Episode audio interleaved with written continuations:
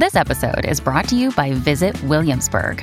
In Williamsburg, Virginia, there's never too much of a good thing. Whether you're a foodie, a golfer, a history buff, a shopaholic, an outdoor enthusiast, or a thrill seeker, you'll find what you came for here and more. So ask yourself, what is it you want? Discover Williamsburg and plan your trip at visitwilliamsburg.com. This episode is brought to you by FX's The Veil, starring Elisabeth Moss. FX's The Veil is an international spy thriller that follows two women as they play a deadly game of truth and lies on the road from Istanbul to Paris and London. One woman has a secret, and the other has a mission to reveal it before thousands of lives are lost. FX's The Veil, now streaming, only on Hulu. When you need mealtime inspiration, it's worth shopping Kroger, where you'll find over 30,000 mouthwatering choices that excite your inner foodie. And no matter what tasty choice you make, you'll enjoy our everyday low prices, plus extra ways to save, like digital coupons worth over $600 each week. You can also save up to $1 off per gallon at the pump with fuel points. More savings and more inspiring flavors make shopping Kroger worth it every time. Kroger, fresh for everyone. Fuel restrictions apply. Welcome to the New Books Network.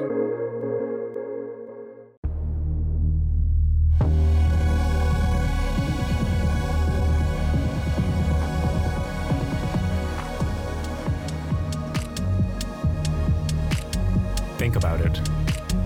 Deep conversations with Uli Baer on big ideas and great books.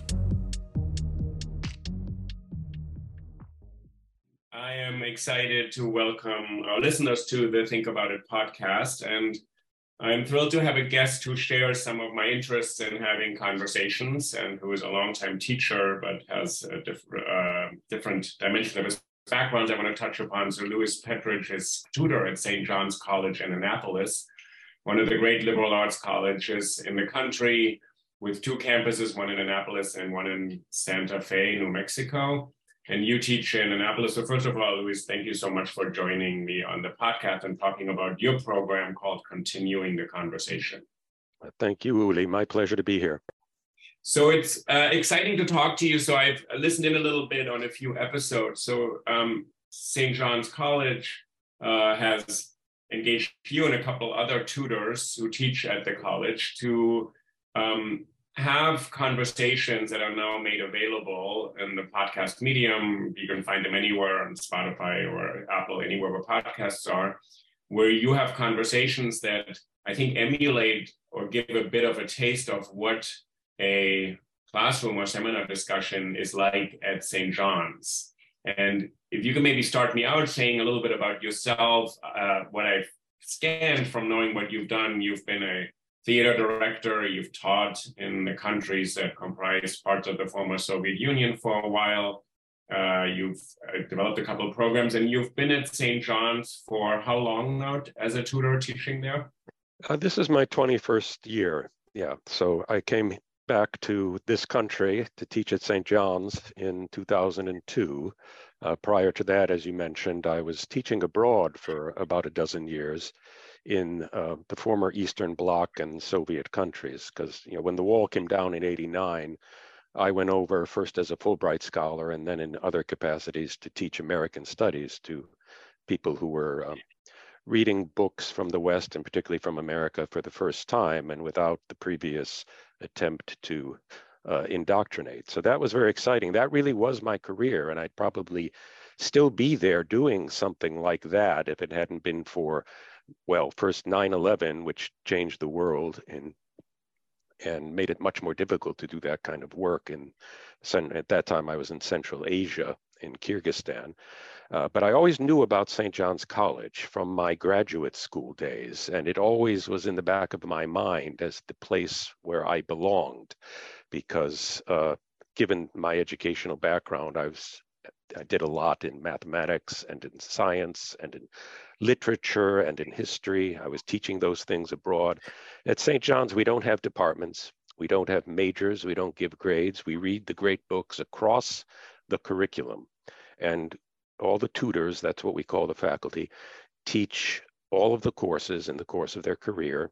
from the ancient Greeks and the Bible up to uh, books of the 20th century in mathematics, physics, literature, history, philosophy, and some of the social sciences. And that's really all I ever wanted to do, to be a teacher, which is another way of being a student of those books. So I applied in 2002 and they took me on and I've been here ever since. I I love this because normally I start my conversations with my guests, and I've had a lot of really wonderful guests, and I say, "So, what's your field, or what's your area?" And what you just said is that you are actually teaching in such a range of fields. It's just daunting and uh, thrilling in a way. And I would like to hear a little bit about how you said you knew you belonged in this place, and I think part of what I'm interested in in our conversation maybe is the relation between you as a tutor, the students in the classrooms on your campus, and the community that you're creating, this relationship between the individual and the community. And when normally, when I have these conversations with many people who are just very distinguished, have accomplished many, many things, but they usually say, I'm I'm a philosopher and I also work on, I don't know, tech or something like that. Or I'm a literary scholar, but I'm also a theater director or something like that. But they have two or three things which I already found daunting, but they don't have, they don't say, oh, I did, I do mathematics. And if we can just jump right into one thing. So if you're, if you're teaching, it's the fall, no, it's the spring term right now in 2023, and you have a group of students arriving on your campus. What is the first classes they take with you as a tutor? And they don't relate to you as this is the guy who does literature with me. This is the, not the other person and she does math, or this is the person who does physics and she's the person who does this other area. You cover all the areas? Yes, we do. So there are a couple of, let's say, postulates or assumptions or principles really that we believe in that make this work possible. You know, one is that uh, everybody here uh, possesses common human reason and uh, is, is, therefore able to undertake uh, uh, with the common ground provided by that reason, uh, the reading of these books together. And even though the books are very hard in many cases, uh, they're written for people like us, not for experts. And with the proper kind of patience and humility, but also confidence, uh, and the experience provided by the tutors, that's where we come in, uh, the students can take on uh, in conversation among themselves and with tutor guidance, works ranging from Euclid's Elements and Homer and Plato and Aristotle when they begin as freshmen, to Einstein's special theory of relativity and the literature of William Faulkner and uh, the uh, science of quantum mechanics, all in original papers published by people like Schrodinger and Heisenberg. Uh, and then, of course, you know, that's ancient Greece and that's modern, pretty much modern times, much that's in between. So what's remarkable to me about St. John's College is that we're in a way doing what's kind of impossible, but kind of all the time. Um, but you know, something that Emerson said that's always stuck with me. I mean, he was one of the writers whom I first, uh, you know, read in college as a as at the time as a, a, student of math and science, and he was responsible for my switching to literature. Um, he said that you know everything is impossible until you do it, mm-hmm. and that in a way is our our guiding principle and philosophy that we're we can make ourselves equal to it so it's important, by the way, to say again, maybe that we're, the faculty are called tutors, not professors. We don't profess. Hmm. The work we do in the class is seminar style discussion, experimentation, and demonstration in the case of math science, but discussion amongst equals. And tutors are simply more advanced or more experienced students. That's how I think of myself. And that's what makes it possible to talk with students in class uh, because they think of us that way too. And your assumption, you said your assumption is that there's a kind of shared capacity for a reason and that the students come in with the, the interest and enthusiasm to, I guess, and I'm curious what you would say, to be confronted by these texts, to understand them is maybe too quick. Maybe we're skipping something. So, what is the experience supposed to be? Because it's very unusual. When you're saying you're getting 18 year olds, probably on average, most of your students are probably around 18, to read yes. original texts in philosophy or in mathematics, and not just an explanatory, very well formulated introduction. Yes, well, so now you're touching upon another thing that I think has always been impressive to me about this place. Uh, it takes, you know, the education is open to anyone. Uh, this liberal arts education that is, you know, not focused on any majors, uh, but covers, uh, uh, well, everything. Um, so it takes a certain kind of person who has a certain kind of belief that in the future uh, they'll be all right. They don't need to have a major to get a job. What what they really need as human beings is the ability to think, to speak, to converse, to write, and to have a, a freedom of mind and a confidence about the use of that mind that does not you know, make them subject for the rest of their lives to what experts say or to doing just, you know, one, say, kind of job in one specific area.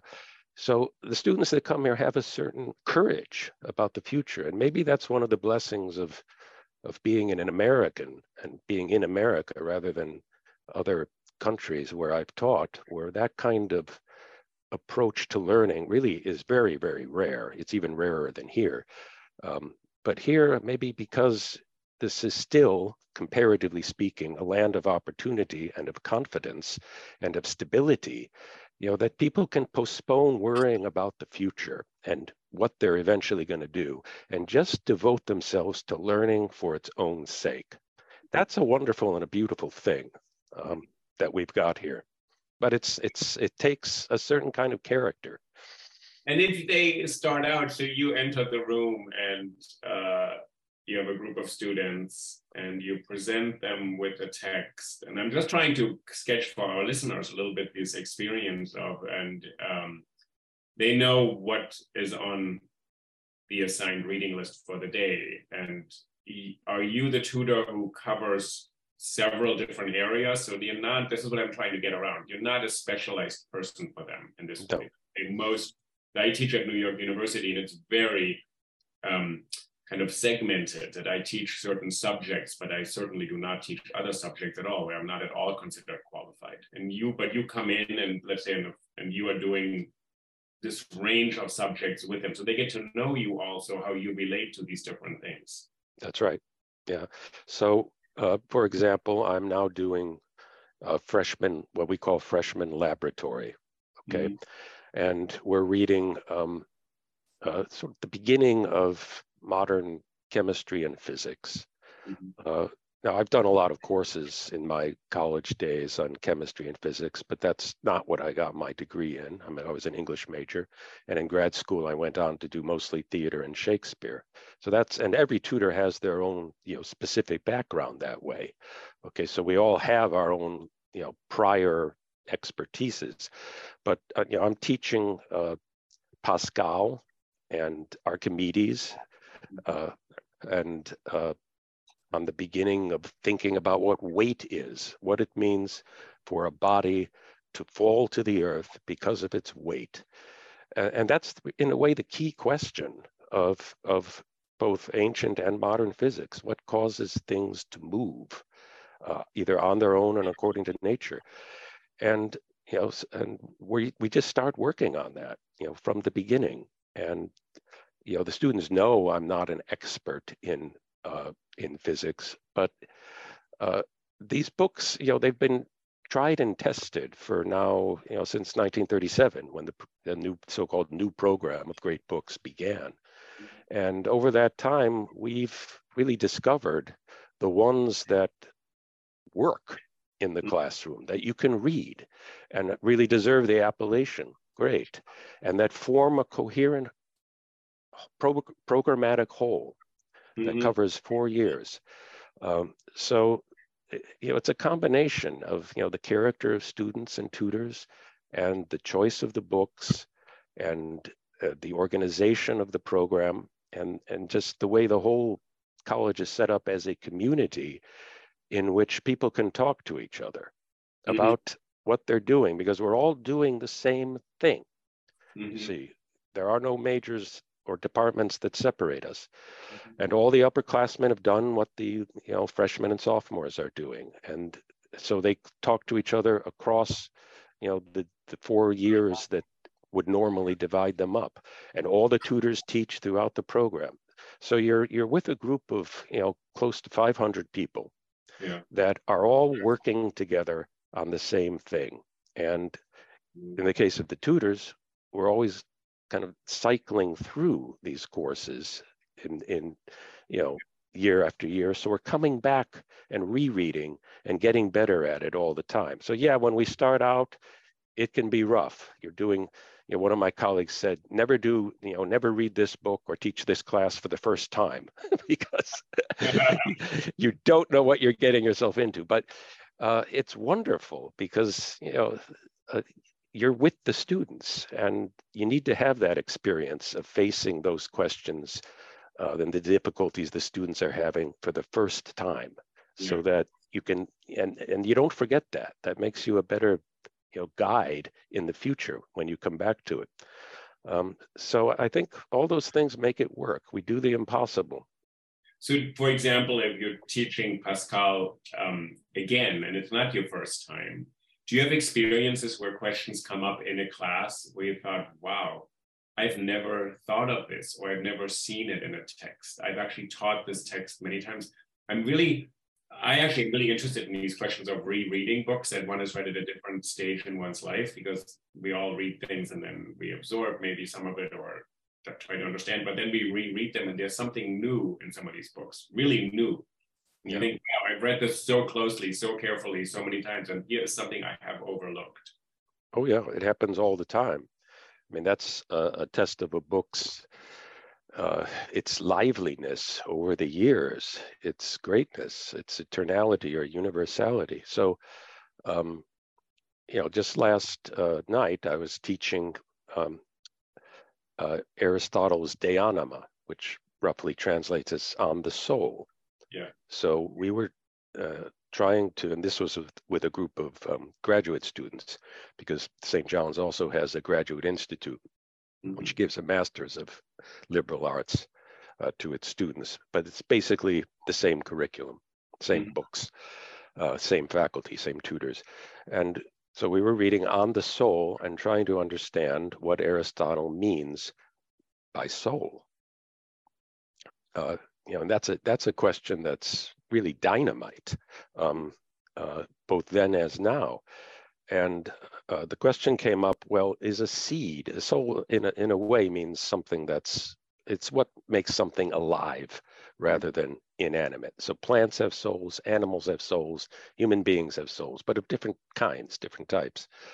Um, the question came up: Is a seed alive? Does it have soul?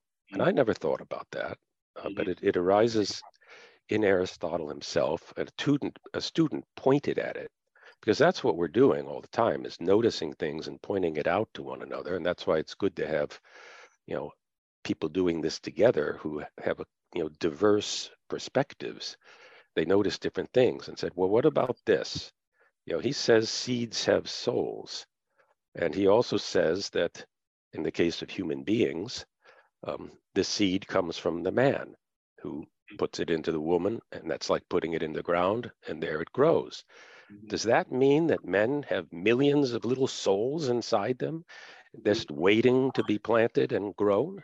And mm-hmm. you know, everybody laughed, but I think the answer to that, in a way, is yes. Mm-hmm. yes, we're walking around, we men, um, at least if in Aristotelian terms, you know, potent with souls. And so that I had never really seen that before, but uh, you know, uh, uh, it's a, a, way of, uh, you know, understanding the world as filled with potencies of becoming, of mm-hmm. things becoming what they are, you know, purposed for.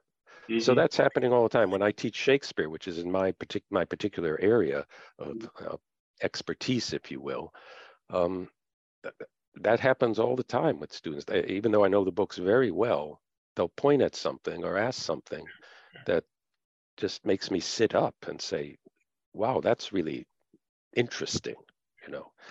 Um, I think that's interesting. I think that's why many um, of my friends and colleagues and why I myself teach is because you are actually constantly reawakened to the kind of original moment of awe or wonder or admiration or love or whatever you had for this book, or even maybe a kind of disagreement, but it's kind of reawakened in teaching and it, it becomes a moment and it shared with others. And I, I've had in this on this podcast, I had um, two guests, John Callahan, who's the literary executor and editor of Ralph Ellison's works, and Deborah Plant, who is the editor of Zora Neale Hurston's posthumously published book Barracoon and an editor of Hurston's works. And in two separate podcasts, both of them corrected me. I asked them a question about a certain scene in these books, and Their Eyes Were Watching God by Hurston and Invisible Man by Ellison. Deborah Plant and John Callahan both said, Uli, oh, you didn't get the book. And I got something very wrong in a kind of pretty emblematic way, and they corrected me. And it was an incredible moment of actually them opening up a book that I felt I had a certain kind of purchase on because I, you know, tried to do as much reading around it and I read it for many years and I tried to prepare for this conversation. But they saw something and opened something up, which means the book was had much more potential than I had been able to see. It contained mm-hmm. something else. And that's one thing because someone else has a different kind of relationship to this and comes from a different place, I think, or has a different kind of maybe experience, like the tutor, I guess in Europe, you have much more experience.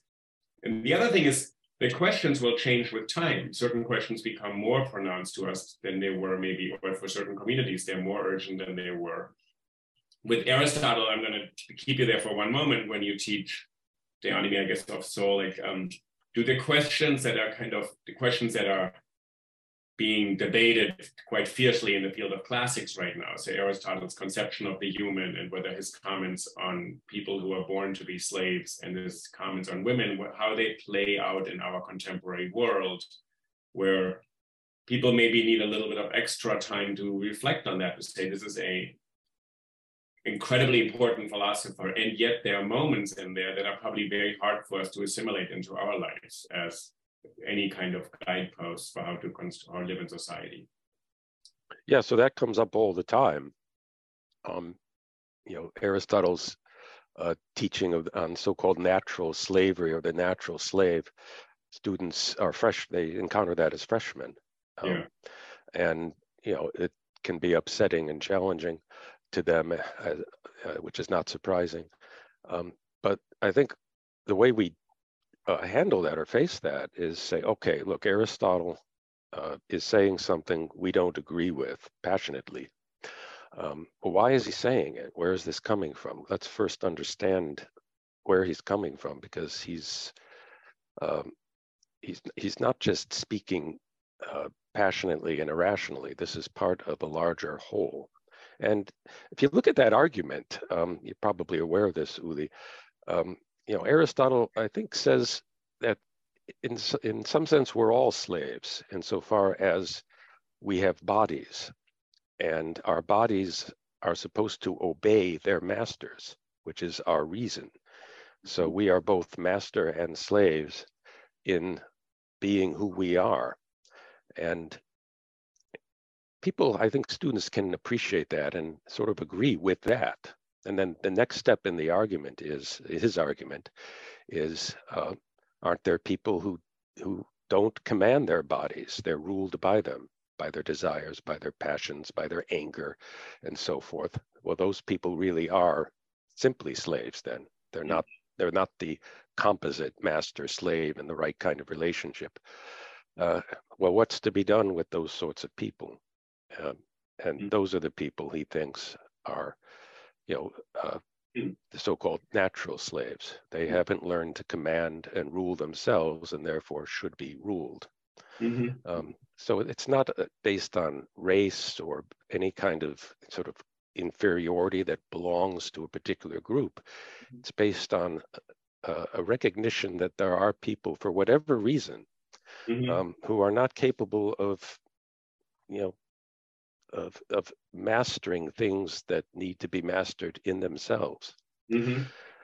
So, yeah, we try to face those really touchy questions rather than duck them or, um, uh, uh, you know, just appease the students by saying what they want to hear. But let's let's talk about this, mm-hmm.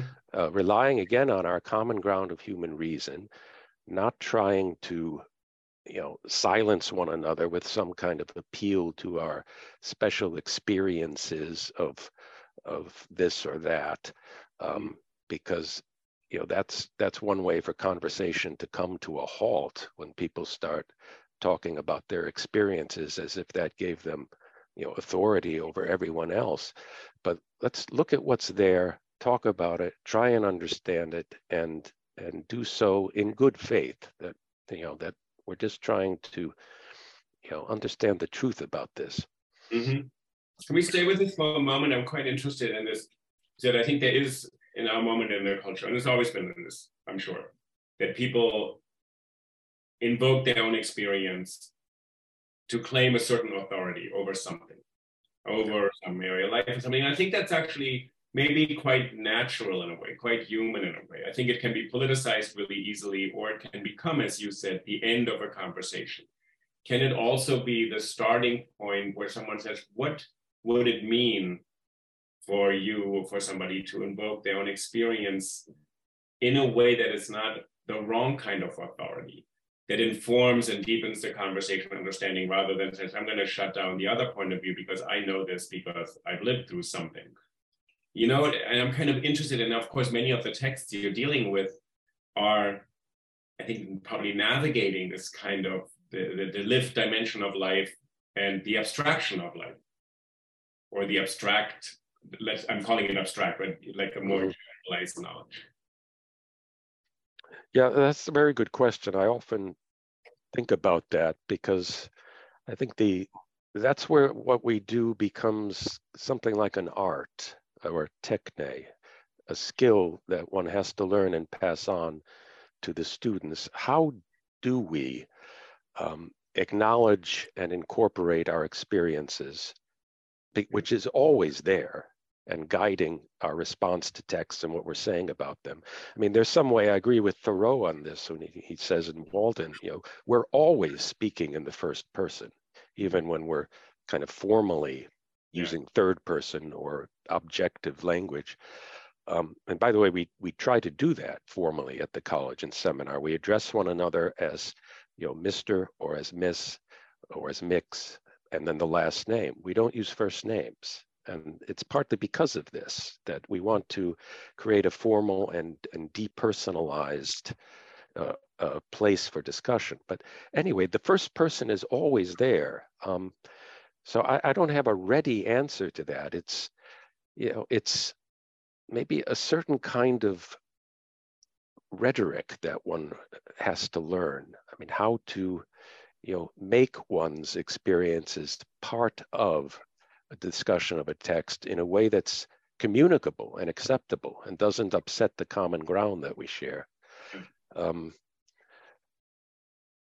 yeah.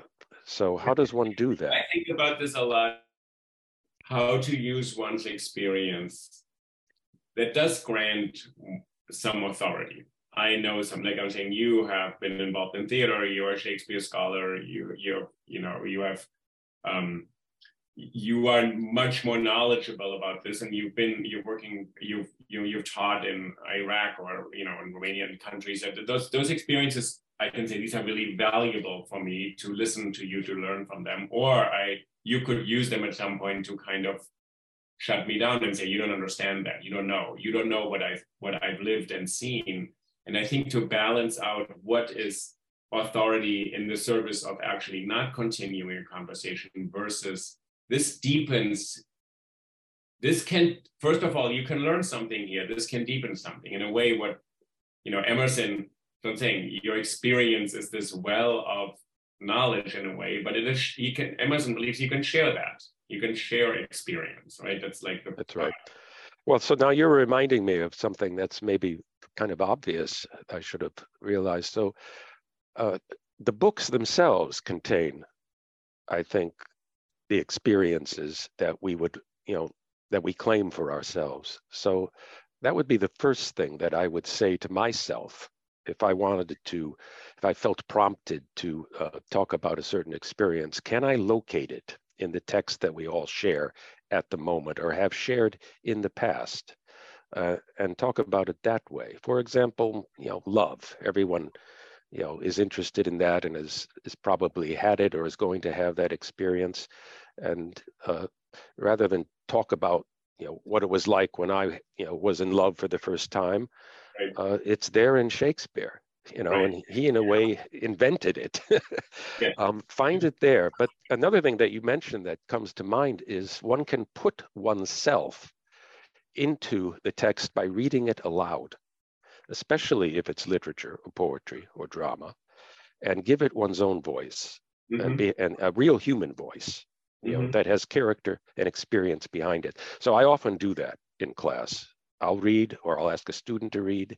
And, you know, even if it's something that is, you know, scientific mm-hmm. or, or objective or abstract, mm-hmm. you can still find a way to make it come alive as human speech with, you know, a human being behind it who has excitement or who has confusion or who has anger and you know let it show that way um, you know and the other thing that we do of course at the college in terms of making experience part of one's learning in a legitimate and appropriate way one that's shareable rather than authoritative is uh, you know we go to we do lab experiments. We go to the board and try and demonstrate in the form of diagrams and step by step um, proofs the things that we're working on in mathematics or in the natural sciences, those are experiences.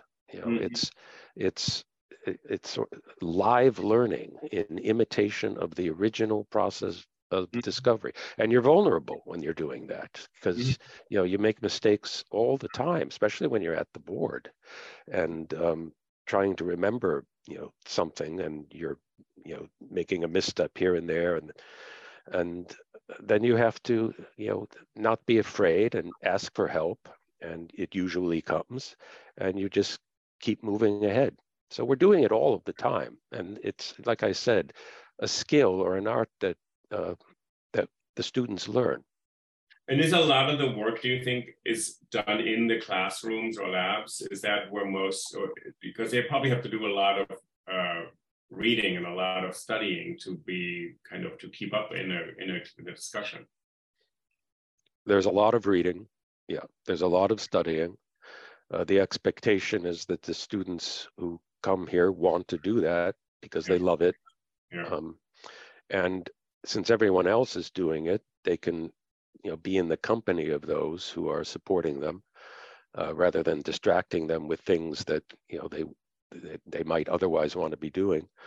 Um, so, yeah, a lot is expected of the students that yeah. way. Uh, you know, on Friday nights, for example, when students elsewhere might be going out to a movie or or, or just a bar to have a good time, uh, we go to lecture. We have lectures on Friday nights. The only time lecture sort of really happens at the college, from tutors or from you know outside guests yeah. uh, on subject matter that often has to do with the program, but not always. And for an hour, it's a public lecture. Afterwards, it's followed by a question and answer period, which could go on for several hours. So that tells you something about yeah who who was here at St. John's. So it's a lot of work for you too, because you have to reread all these things, right? You can't just walk in and say, "Oh, today is Pascal. Let me grab my book and go to class." yes, it is. I'm working all the time, yeah. but I love it. Um, yeah. You know, it means I'm not doing a lot of things that would probably be bad for me. uh, that, that's a good way of looking at it. right? And you love it. You're having fun, right? You're yes. Like, yes to do this. Um, I want to stay with one point because it connects to this project that you are involved with, continuing the conversation, this podcast or series that is now available to everybody, which gives you a glimpse into the life at St. John's.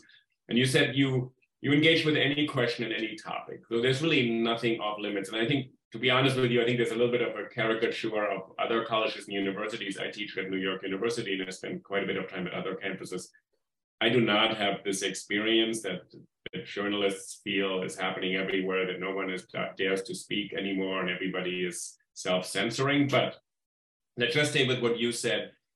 You're actually producing part of this conversation, this, this series called Continuing the Conversation, which is framed a bit about saying there's not the table. You can have conversations about very deep questions, and some of those questions have not been resolved. They're not that uh, once you master your Rousseau, you've got to figure out, you know what property is, and property is the bane of, of, of existence, or the beginning of all evil. Or if you read your Marx or whatever it is, or if you read your Emerson, then you know how to be a free American. It's not right. So you're interested in when the students walk out of the classroom and you're done with your sessions on Pascal, it's not that they have mastered Pascal and they're done, but they have something has opened up for them. That's right. Nothing is ever done. Um, uh, I think it's a central premise of the program, which is how we refer to our four-year curriculum, that the conversation of the authors is a continuing one from you know Plato and Aristotle, the first philosophers we read, all the way down to Heidegger and uh, Du Bois and uh, you know the later philosophers we read. The questions are not they're hard questions. Yeah. They they may or may not have answers. Yeah. Um, um, but we're always asking them and and deepening them and going back to them. So what is soul anyway? What does it mean to be alive? Right. Uh, to have that starts uh, with Aristotle and continues all the way through to Heidegger. Um, uh, what does it mean to see? To have eyes and to see. One of the conversations I did with a colleague named Michael Grenke um, took up that question with the help of Euclid's book on optics. Mm-hmm. And uh, it, it raises all sorts of you know subsidiary questions because Euclid makes it uh, makes in uh, a demonstration, a geometrical demonstration, which uh, claims to prove that we don't see continuously. That is, you, we can draw a line that is mm-hmm. continuous, is not missing any points, mm-hmm. but we don't see that way. We see that what we what our eyes give us is filled with, you know, pointillistic gaps. Mm-hmm. we fill it in. Mm-hmm. Um, so our very experience is one of of missing things, and it requires a kind of creative contribution mm-hmm. or a habitual contribution on the part of us. And that's a question that obviously get, continues through to Kant and his philosophy and thereafter. You know, what contrib- can we actually see and know what's really out there, or is it always being, you know, uh, given something uh, by us to make it knowable. Um, you know, I had a conversation that's part of this series um, with a with a colleague on Frederick Douglass and Lincoln mm-hmm. on the, on the question you a word you just referred to of freedom. What does it mean mm-hmm. when Lincoln says there's going to be a new birth of freedom mm-hmm. in his um, you know, Gettysburg Address? And mm-hmm. we talked about that. I listened to that moment, and I think your your interlocutor, your colleague said, a new birth of freedom means we had some kind of freedom, but it wasn't the right idea. It wasn't the right kind. Something had to be really rethought, and uh, it's not that there's never been freedom, but a new birth means there was something in its place that wasn't quite correct or sufficient or something like that, right? I think I remember this moment in your conversation, which is really interesting when you think that such a simple concept or such a ubiquitous word, freedom. You know, we all know what it means, and especially that you know, okay, this is the 1850s and 60s in America. The abolition of the slave system is clearly what freedom will bring on.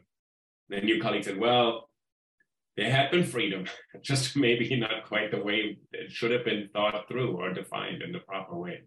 Yes, right. It's the first birth, uh, you know, turned out to be well either incomplete or unsatisfying, or I'm not sure I'd say wrong because Lincoln, you know, based his, well, the whole Civil War and mm-hmm. uh, and the rightness of that war on the Declaration of Independence mm-hmm. and the mm-hmm. first birth of freedom. But he was worried.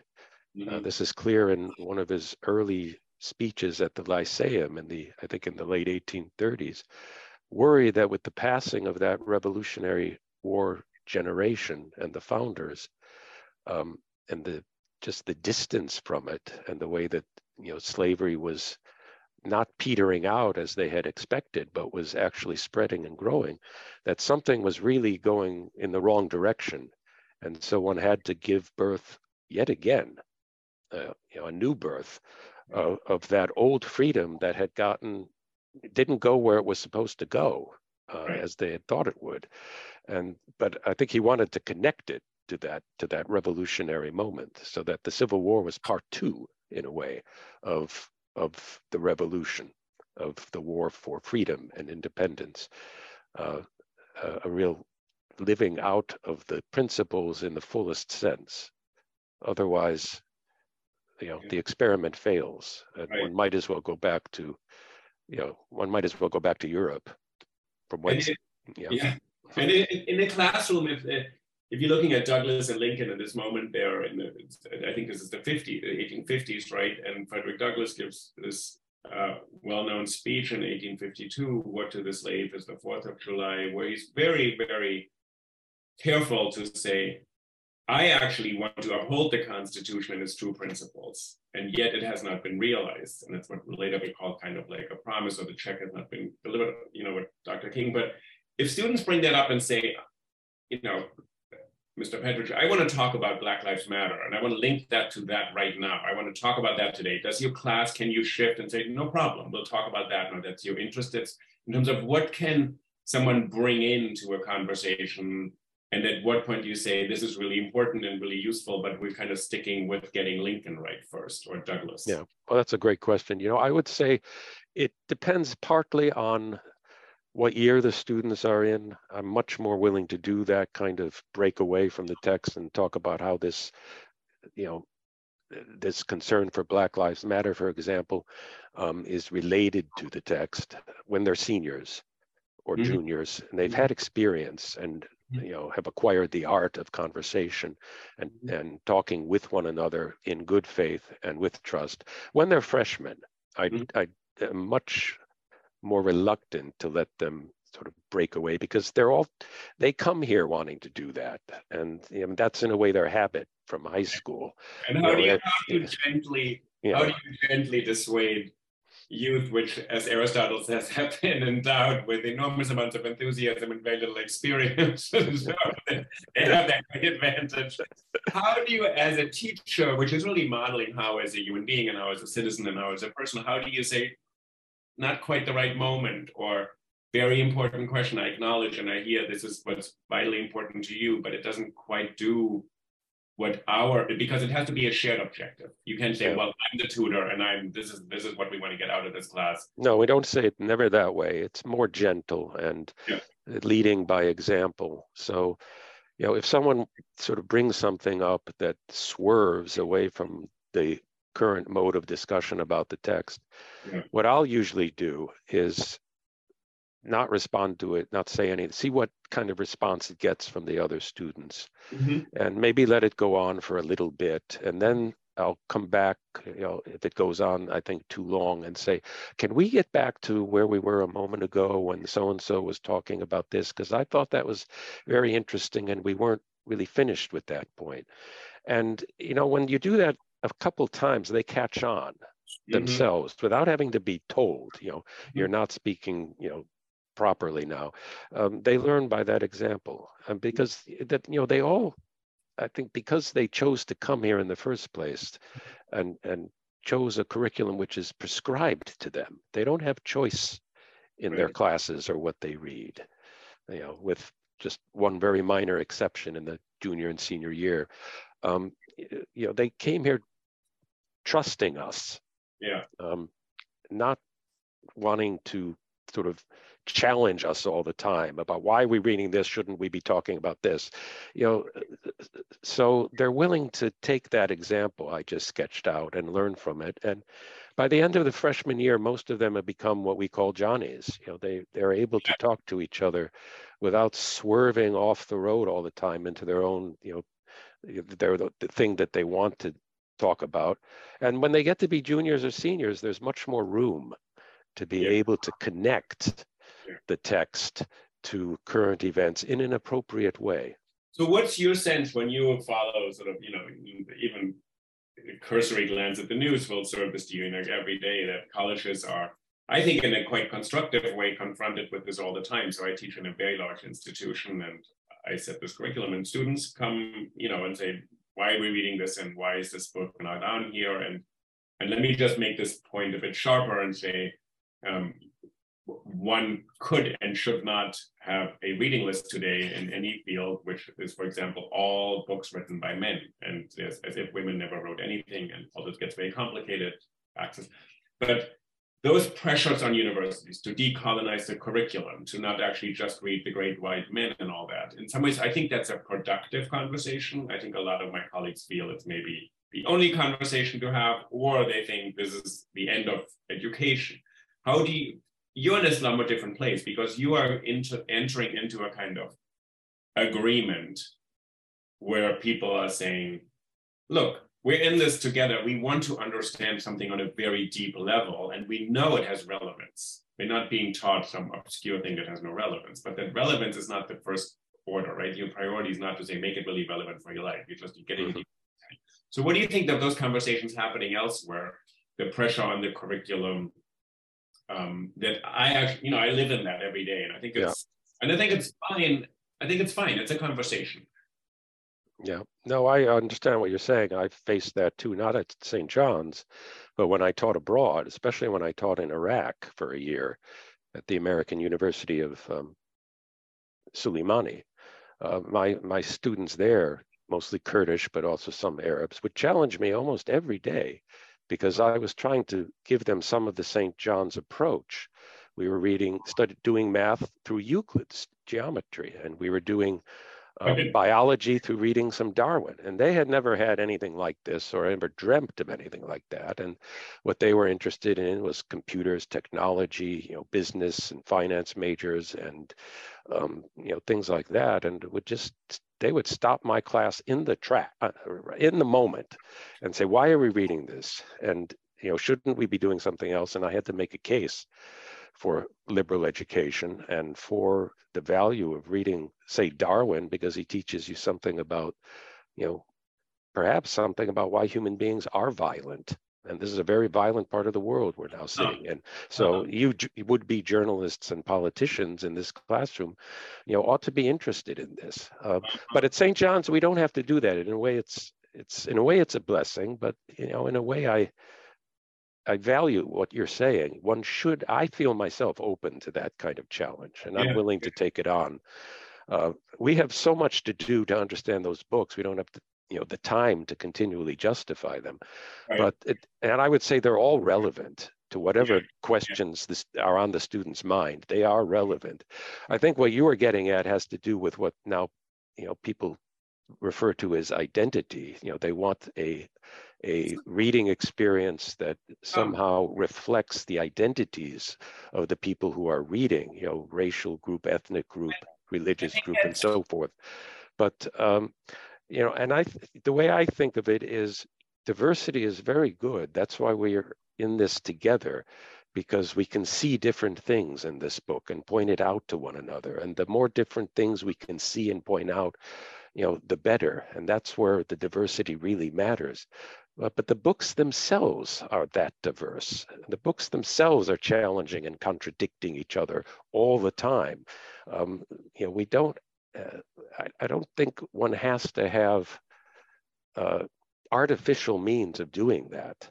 Yeah. Um, uh, I but, think part of the conversation in universities is part of it is I think you're right around I want to see part of my identity reflected in the assignments. And the other part, I think, is also that students and faculty very rightly say this particular canon is a construction that has not just followed the principle these are all valuable super important books it also just happens to be what's been handed down and handed down and then some of our parameters shift and there's always been the excitement and thrill that things are rediscovered and reshuffled. And as T.S. Eliot said, you know, in traditional individual talent, every new book will reorder the entire preceding canon of all the works because we see them in a new way. So he didn't say, Eliot didn't say, a new poem, new book of poetry, you know, erases and cancels all the previous poems, just we see them now differently. You know, we, we now understand them differently because what has come later gives us a new perspective on that. So I think the second part is more interesting that they're saying the curriculum or the canon has been a construction. Hopefully, with what you're naming, I think is unusual for universities to say that we're entering into a kind of agreement that we're all in this together to explore what these texts offer and where they fall short and where they are rich and yet to be kind of mined. I think that, that's really important. I think sometimes students experience the university in very different ways and saying, I have to get through this curriculum, all these books, someone assigned them. I have no idea where they were assigned. There not even that reflection. It's just like, these are the books you need to know. Mm-hmm. Then it becomes a very utilitarian, like, why do I need to know them? Because someone said so.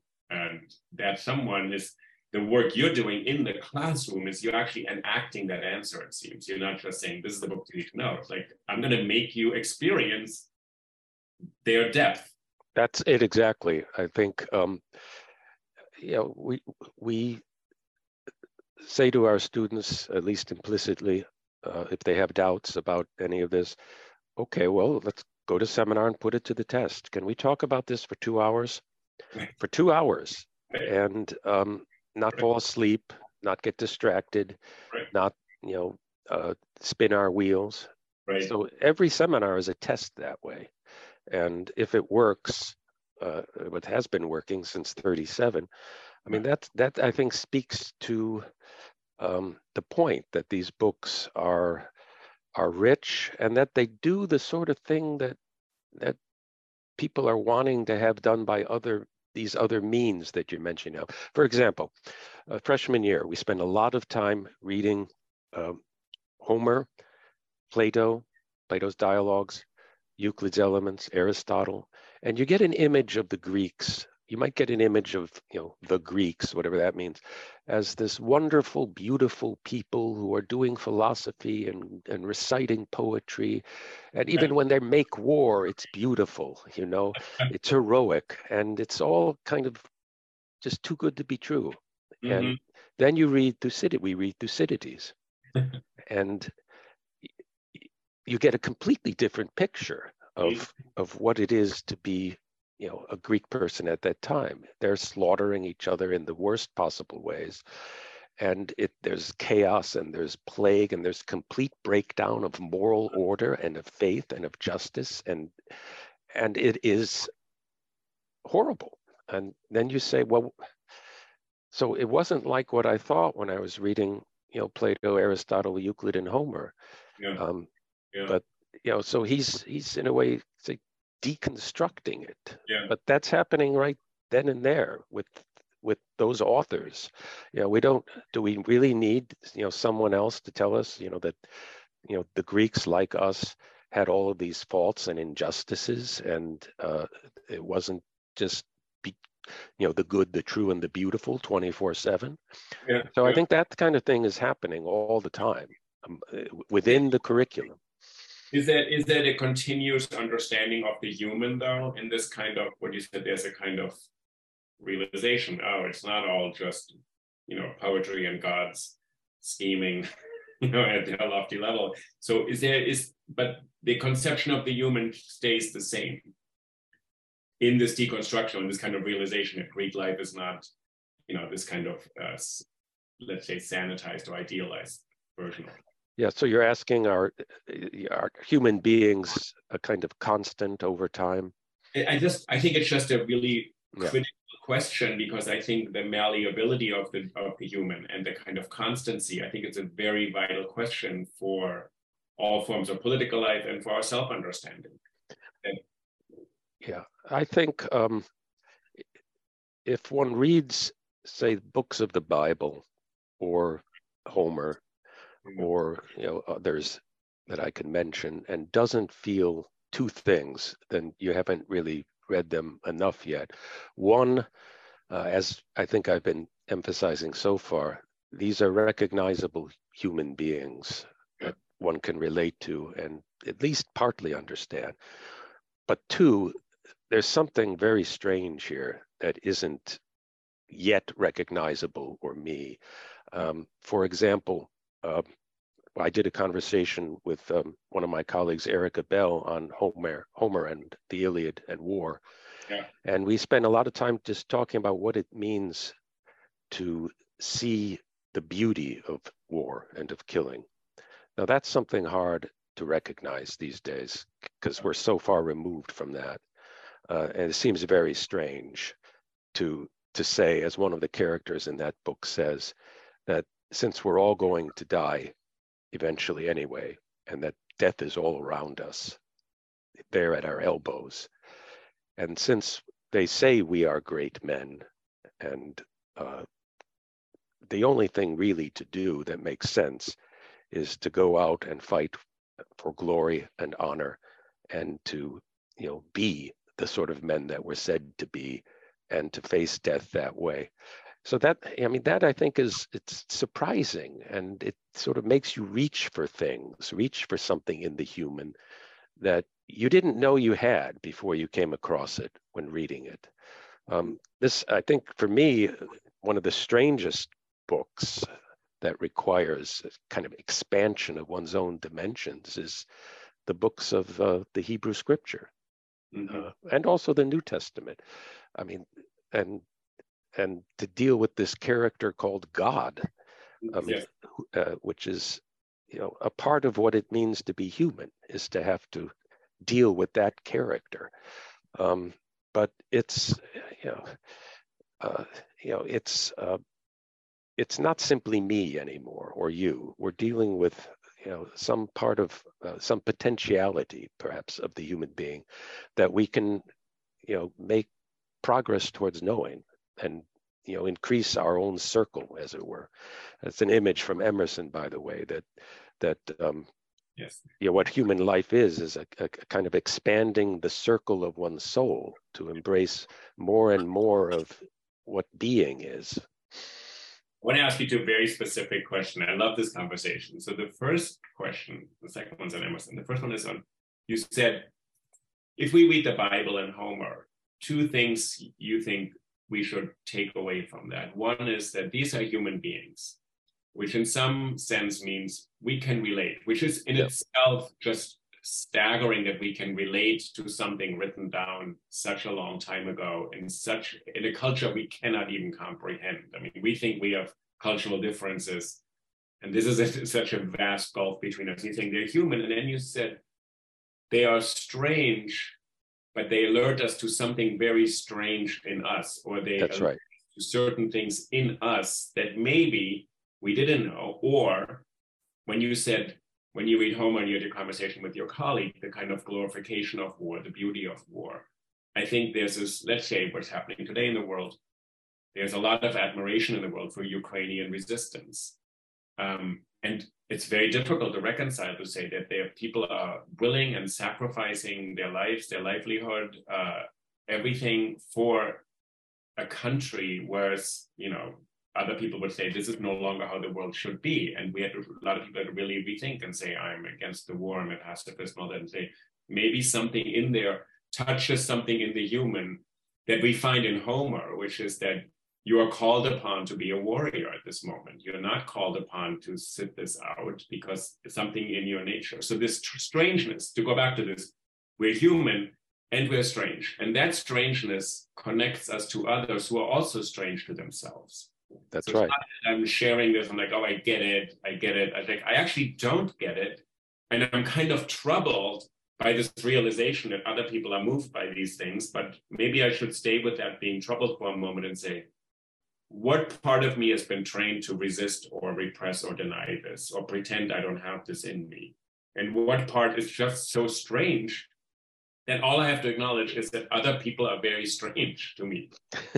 which is a, big step, right? You have to yeah. sometimes they're straight. They just, they, you know, they do things I don't get. But if you take that seriously, I mean, you know, not like they're doing stuff and they're just silly and all this. Like I'm taking it seriously. They're moved in their essence and they're actually they're, they're in harmony with themselves and something I can relate to. Yeah, that's very well put. Um, I mean, it's part of the paradox of what we do at St. John's, and I hope it happens elsewhere. On the one hand, you know, we ask genuine questions and genuinely try to answer them, which means, you know, turning our wonder and strangeness into something that we, you know, have a, a that we know, you know, give it an explanation, give it a cause, make it something that is less strange. But on the other hand, we're constantly you know, reinforcing those questions with other questions and continuing to make it strange. You know, so a lot of times I'll, in reading a book with the students, I'll simply say, I'll read a passage and say, you know, isn't that weird? Isn't that wonderful? Or isn't that beautiful? Or, yeah. you know, isn't that strange? I mean, just to point out that you know that kind of reaction needs to be part of our experience of it uh, don't rush immediately into well what does that mean and and how can i sort of assimilate this with what i already know but let it be strange for a while just let it be beautiful just let it be moving and allow yourself to be uh, you know in that state of wonder or perplexity. You know, Socrates is doing that all the time. It's his mission in life, really, is to bring that about. And the college, in many ways, takes its you know chief inspiration from the Platonic dialogues and uh, what's going on there with Socrates as he goes around talking to people and asking questions and claiming never to really know, but only to know what he doesn't know. Um, mm-hmm. that is to make the world interestingly strange and worthy of continual investigation. Mm-hmm. That's what we're that's what we're doing. Um, but combining that, that here's the paradox again, with really being sincere about wanting to answer our questions. Mm-hmm. And sometimes we can, and sometimes often we cannot. Mm-hmm. I, I think once you ever give up on answers, it's no longer serious. You know, it somehow becomes more of a game. You know, questions generating questions and you know playing the ironic part of socrates rather than oh, yeah, you know, yeah, the yeah, one who really wants to know and and can know yeah. you know? yeah. No I, I think that's interesting. I actually the ironic part yeah uh, it's interesting you know the the the german romantics they have a lot of they're very concerned about irony and the poet Rilke at one point says in one of in his letters to the young poet, he said, if you have to use irony, be very, very careful. It is a weapon that almost no one can handle safely, and it'll turn against you because you will have no more belief. Everything will be suspended. And irony is his way of distancing yourself from yourself. And he said there's not a lot of hold. So it's interesting when you're saying when it's a question after a question after a question, it's a kind of a game of speculation. That's right. You're saying your your your your experience in the classroom is not that. It is not to just generate more questions, but maybe sometimes to say, this remains a riddle to us. It mm-hmm. doesn't mean we have to now keep on stop thinking or we have to keep on asking questions, but something here is actually generates a different kind of energy, or I don't, I don't know how to say it, you know, like it generates something else. It's what does it mean for other humans to produce something that can puzzle us in that way? That's right. So that's one of, I think, the challenges that we face at, at the college. The students get good at playing the game. Yeah. As it were. Um, uh, that is at, at asking questions yeah. and seeking an answer, but then asking more questions, yeah. at reading later authors who debunk earlier authors, right. and of uh, you know of experiencing this sort of heightened expectation for the good, the true, and the beautiful that they experience as freshmen, and, then having it, you know, disappointed, not because they failed in their work or anything, but because as they read more and more, uh, they realize that you know, it, you know the previous philosophers, you know, the, who are the greatest minds who have ever lived and written, um, have been, uh, you know, corrected or rejected or debunked by the, the ones that come after them. So where are you after four years when you're a senior and you've done all of that kind of work and have, have come to the point where you're reading authors who are debunking even reason itself, which you know, I said at the beginning is is you know our common ground, which makes possible what we do here. You know, thinkers like Marx or like Nietzsche or like Freud, and who are pointing to, you know, other things that are you know ruling over reason itself, and and that would seem to debunk even the methodology and the pedagogy that we've been practicing. So it's really quite a challenge to the students to go through that experience, and it sometimes worries me or puzzles me as to you know what they go out into the world thinking uh, you know what state their soul is in in facing the world uh, after this education. I would like to think that it's made them as i was saying confident with a certain kind of you know you know freedom so that they won't feel that they have to rely on experts to tell them you know what to do about this thing or that thing or what to think.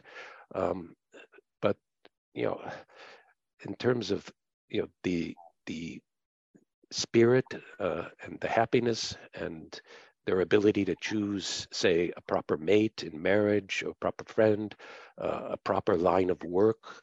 Um, you know, I hope they'll have they'll learn something from being at the college to make those decisions, those simple, basic decisions that you know really spell the difference between uh, a life that is happy and satisfying and one that is not? I think it's a really great question to end with to say so when you're introducing the great skeptics, so Nietzsche, Freud, um, you know, Heidegger in a certain way, You sort of turn reason on its head to say, and there's really no basis. And in some ways, I think you're saying once you introduce that kind of skepticism, what are you left with? And I think it's very important to say Nietzsche is the philosopher of affirmation. He's the yes sayer. He's actually the one who wants to celebrate life all the time. Freud, in a way, would say, I'd rather disillusion you now. And then we have the capacity to construct meaning in our life, the relationships and these things, then live you, let you live in this illusion that mm-hmm. is some guarantee for happiness and it'll just come to you in some ways. It activates you as an agent in your own fate. Um, and what richard rorty would say something like it allows you to construct a livable story for yourself. And i think that moment but i think you're right you don't want to get them to this kind of precipice and then and nietzsche and freud may lead you into the kind of the abyss of the total skeptics or the deconstructionists and there's nothing anymore i said no actually that can there can become a moment of that actually gives you the power to construct a coherent story for yourself in life with others. Yeah. Rather well, than I, accepting these things from other people. Sorry. Yeah, I like that way of putting it. I mean, I myself am very, actually, rather fond of, of Nietzsche and the life affirming um, quality, uh, you know, the having to say yes to every moment as if it were eternal. Right. And, but yeah, I think you're that does mean taking responsibility for creating for yourself, uh, uh, even perhaps in the act of seeing. Perhaps yep. it's rooted in biology and reality that human beings have to create for themselves you know responsibly here's where the freud might come in facing reality not ducking it but within that uh, obeying that responsibility, creating a meaningful, fulfilling life for themselves, which affirms every moment, you know, right. as a creative moment of yes. Right, right. So I'm, going to, I'm going to ask you one question, if I may, if I'm a student in your class. So this is a very specific question, and you'll get it in one second about Emerson, and maybe it relates to the essay circles. And it's a very specific question. It's something I'm interested in. So we're just doing this in this podcast because I have you here right now. It's really my own thing. That's fine. I love your questions. so Emerson, so Emerson, in a way, I think this is my rough understanding, says ultimately we as humans, we have this capacity to actually correspond to the world in the following sense that we can respond to it, we can articulate our experience of it, we are continually awed by it, but we ultimately have the skills, capacity, facility of language to express that. And then I'm going to give you this question now. And the other person who is right next to Emerson, it's Emily Dickinson, same moment in time, writing out of the same world in a way, of course, not having been given the same type of education. And Dickinson, I think, is very different and says, we are continually outmatched by reality every blade of grass, every grasshopper, every bobolink, every little bird, every sunrise, it's just so much that all I can do in my poetry is bear witness to the effort to try to say something. But we are outmatched constantly. And actually, what's human is that we are constantly summoned to give voice to this. But the poet's only thing is not to give full expression. And that's why, maybe in a very simplistic way, Emerson writes philosophical essays and sermons, and Dickinson writes these very bizarre poems of radical originality. And I and my question is really this is really a very specific question am I kind of right? I think Emerson gives us this kind of sense. We are we are a good match for the world. You find this everywhere. So Rilke, the early Rilke says, we are perfectly equipped to be placed in this world, which is our habitat. And Dickinson says, we are constantly outmatched. Every time I open my eyes, when I see anything, and all I can sort of articulate is my effort to say, to, to acknowledge that fact and you see, you, you know, it's a, it's a little bit too sharp a distinction, but you know what I mean? There's a way in which poetry, I think, touches on, and it doesn't have to be Dickinson, it can be Shakespeare who says, all I will give you is an, is an, is a person on stage trying to articulate their experience. Well, I think the two of them together are a very nice way of summing up a lot of what we've been saying. There are two sides of of the experience of education and self-formation, the Emersonian side, which is up to the task of giving expression to what's out there by meeting it with what's inside you, uh, with gusto, cheer, and confidence. And you know, even in the face of the death of his son and uh, a personal tragedy and loss, he can manage to turn that experience into you know another uh, affirmation of life. Whereas Dickens, so that would be the, you know the side of of what I was calling earlier, you know, ask asking the questions and answering them or seeking to answer them with confidence that that's possible.